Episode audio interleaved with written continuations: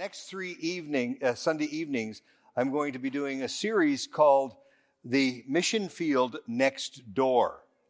And it's a three-part series. Tonight's a little more data, a little more information just to set the landscape, the groundwork, and uh, then we'll be covering some other topics in the next two weeks. Tara Saunders had something interesting to say, this, a number of interesting things this morning. And one thing she said is that when Pastor Don asks you if you will teach, he, it's a question, but it's also kind of an instruction, shall we say it that way. And so it's a privilege to be able to do this this evening.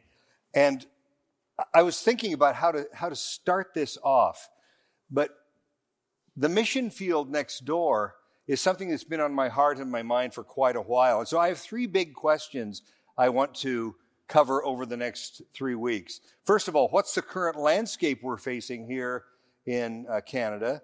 And what are some of the problems we're facing? Secondly, what does God's word tell us our responsibilities are?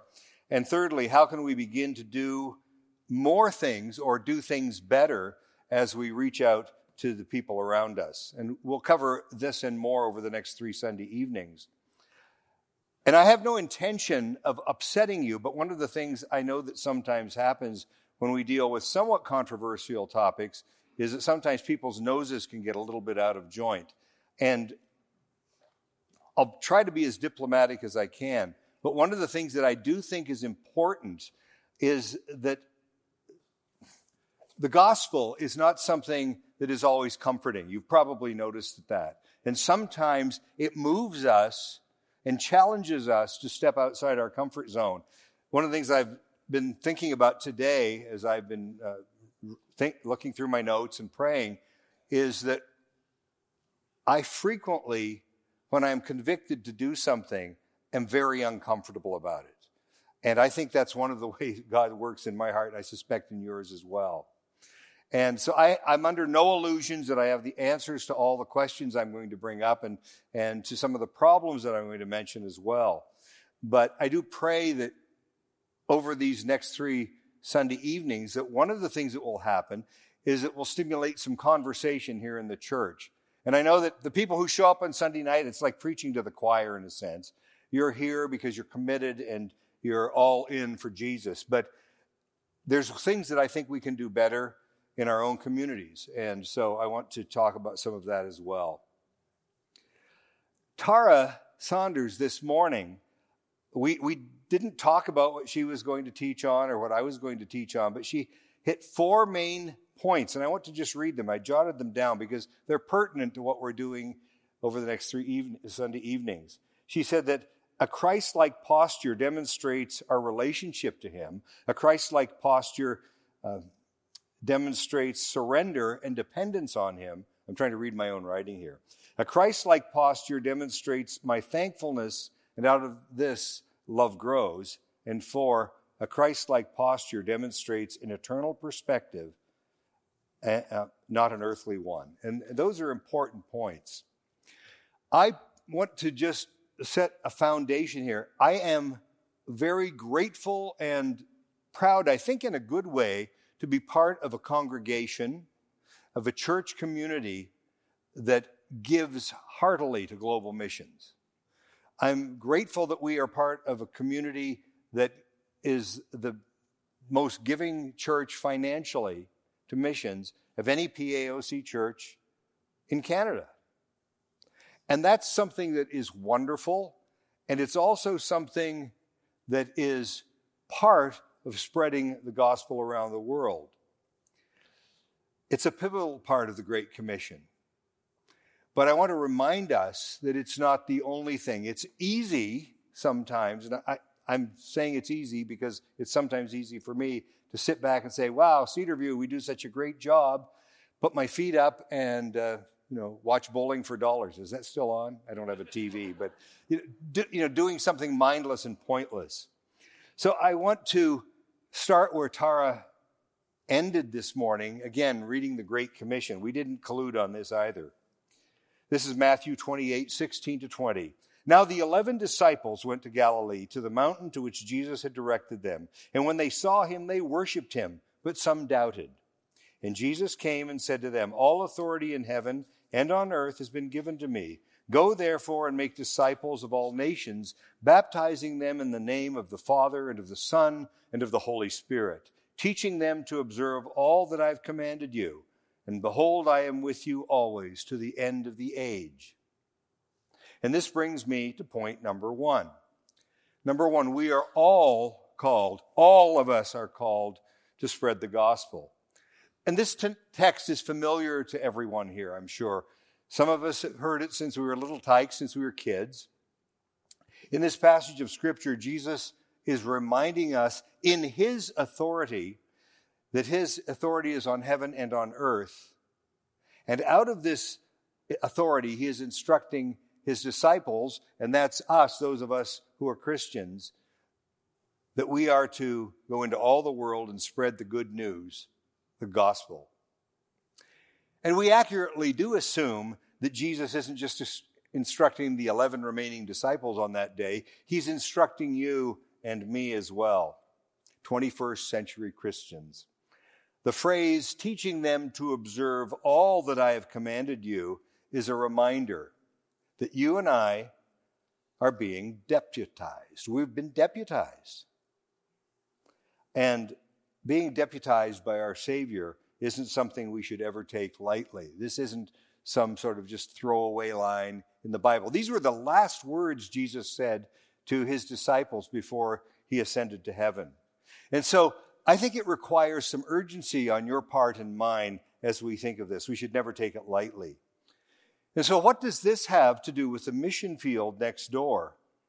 Well, many of you are generous givers to funds to the missions, to our global missions. Some of you and many of you are loyal volunteers to various ministries here at Cedarview, and you do outreach in the community.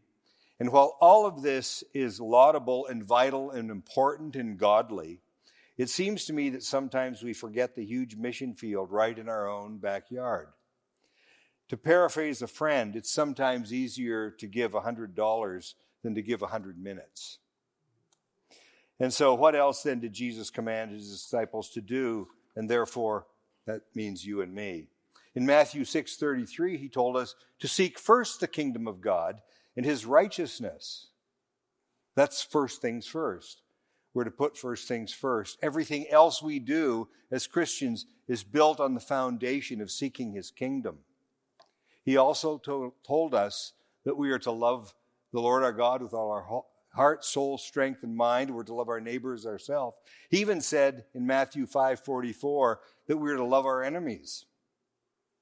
We are to love our enemies. And some of you may have noticed that sometimes enemies live pretty nearby. I live in a condo building. I'm the president of the condo corporation. I can tell you that there's some people who think I'm their enemy, and uh, they treat me as such. And it is imperative, without getting into any stories, that I treat them as someone God loves, that they are someone, they are image bearers of God. And so that leads me to point number two. The first mission field is where we live. That's scriptural, by the way. If we take Jesus' example, Jesus preached primarily to his own people in his own country, and he instructed his disciples to do so as well. In Matthew ten, Jesus sends out the twelve apostles to the local communities. He instructs them. Instructs them. This is Matthew ten, six to eight. Go to the lost sheep of Israel and proclaim as you go, saying, the kingdom of heaven is at hand. Heal the sick, raise the dead, cleanse lepers, cast out demons. You received without paying, give without paying. So they were instructed to take this to their own people in their own extended community. They were starting where they lived.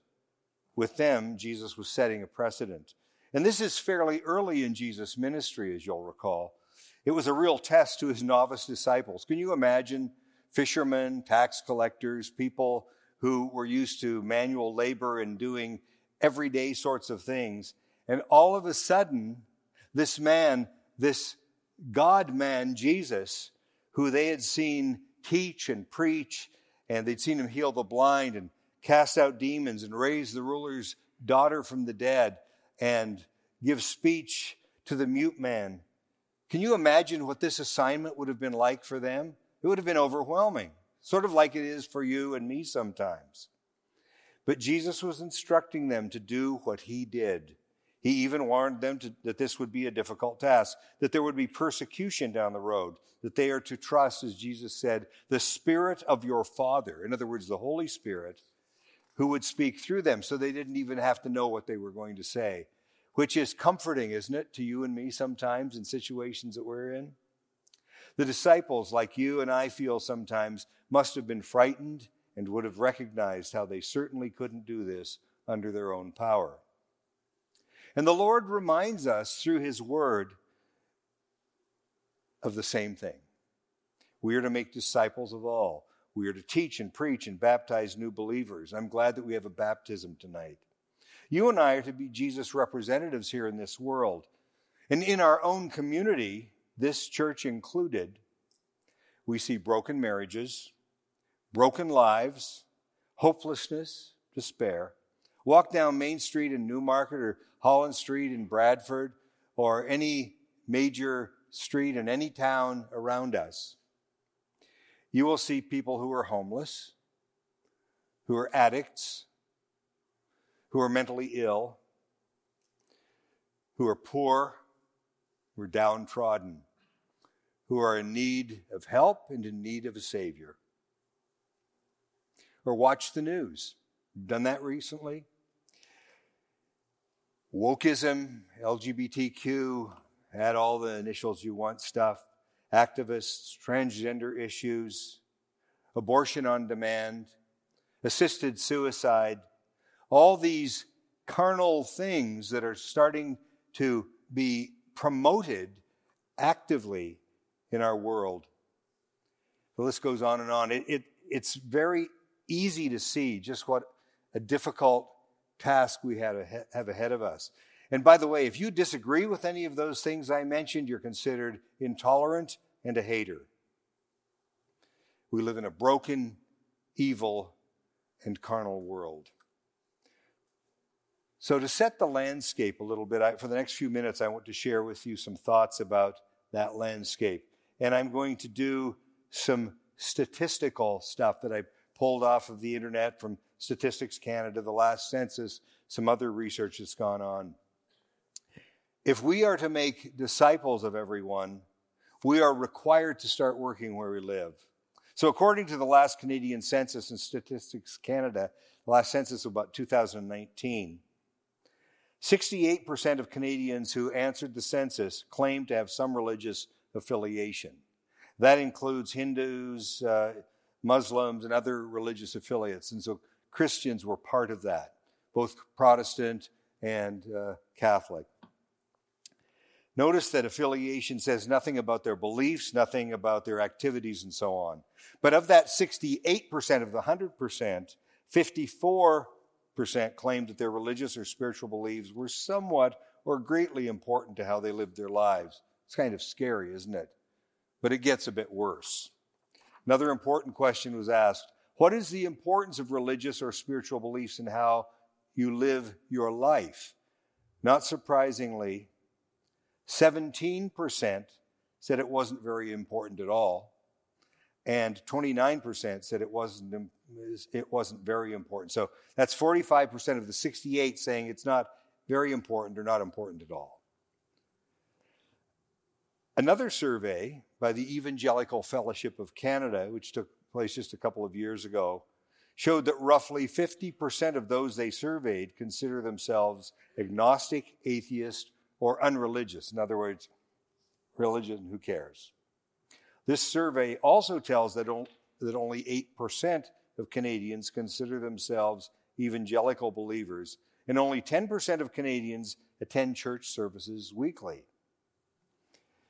The organization that did this research also stated, and this is a direct quote, "From a church per capita perspective, Canada is one of the most unchurched countries in the world." That kind of surprised me a little bit. Personally, I like to take statistics with a grain of salt. I know that they're just snapshots, but even if these statistics are even partially true, even just a little bit true, it's a warning sign, I think, to you and to me that there are things that we need to be doing differently. Any born-again believer who's paying attention, I think, would agree with me when I say we have a huge problem right here at home, even without the statistics. We used to say, I know when I was a kid, that Canada was a Christian nation, but that's not even statistically true anymore. I want to take a quick look at another country for comparison, South Korea. In eighteen eighty-five, South Korea was one percent Christian. one percent. one hundred thirty-eight years after the gospel first reached the Korean peninsula through the work of foreign missionaries, global workers, Christians now make up more than twenty-five percent of the South Korean population. The majority of them belong to Protestant denominations. Right now, six of the large, ten largest megachurches in the world are in Korea. Six of them. And according to an article I read a couple of weeks ago, in two thousand twelve, official, official Korean government statistics put the number of Protestant churches at seventy-seven thousand in Korea, more than three times the number of convenience stores they had in the country at the time. Pretty interesting, isn't it? In nineteen seventy-four, South Korea had twenty-four foreign missionaries. Today, they have more than twenty-eight thousand in more than one hundred countries.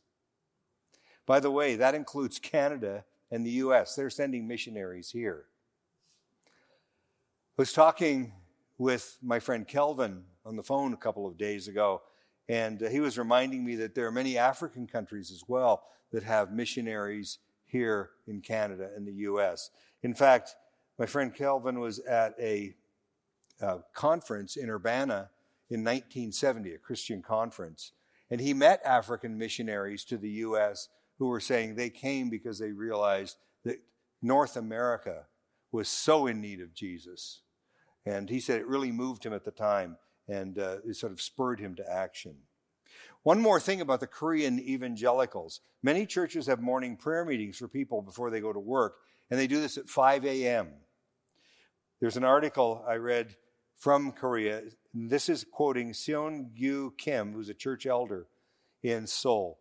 He said, "Christians cannot live without faith and prayer, even for a moment. I believe morning prayer is God's blessing for us." I spoke about that article to Steve Rowe recently, on, I think it was last Tuesday.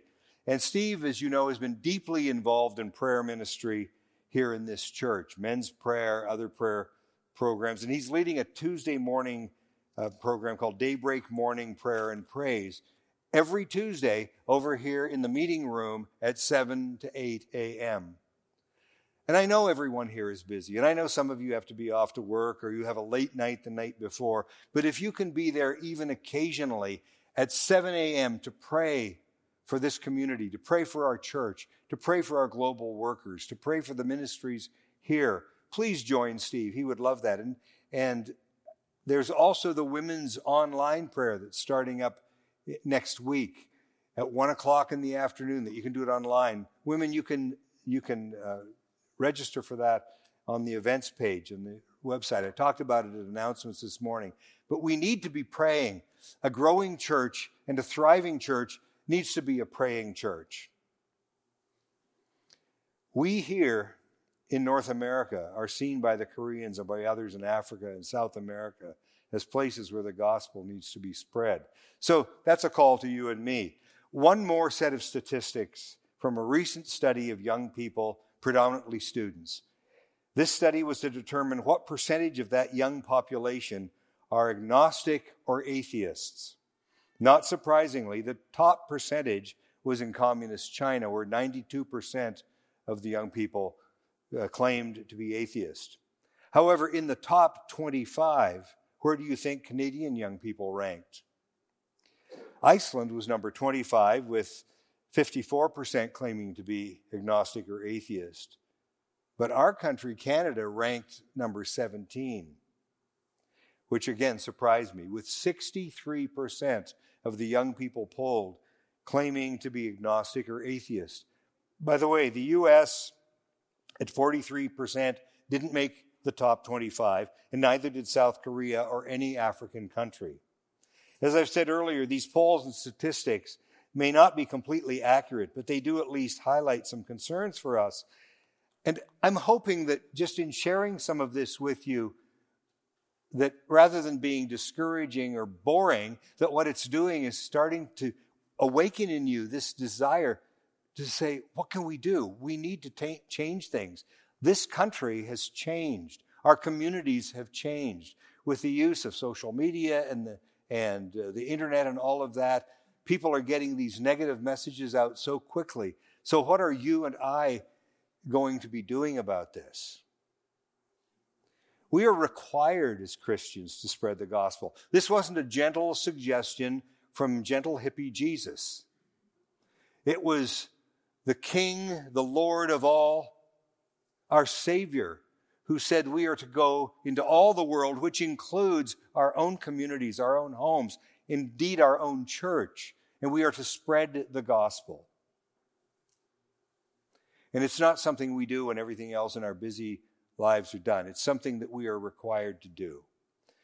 It's a fundamental focus for our lives. It's putting first things first, seeking the kingdom of God and spreading his message to the nations, including our own. How do we do that? Well, I want to share something that I heard about just this week. I was on, the, we got a call in the office, and Marilyn asked me if I would take it, and I was chatting with this young man who wanted to ask some questions about our church. He's not a Christian, but he's curious.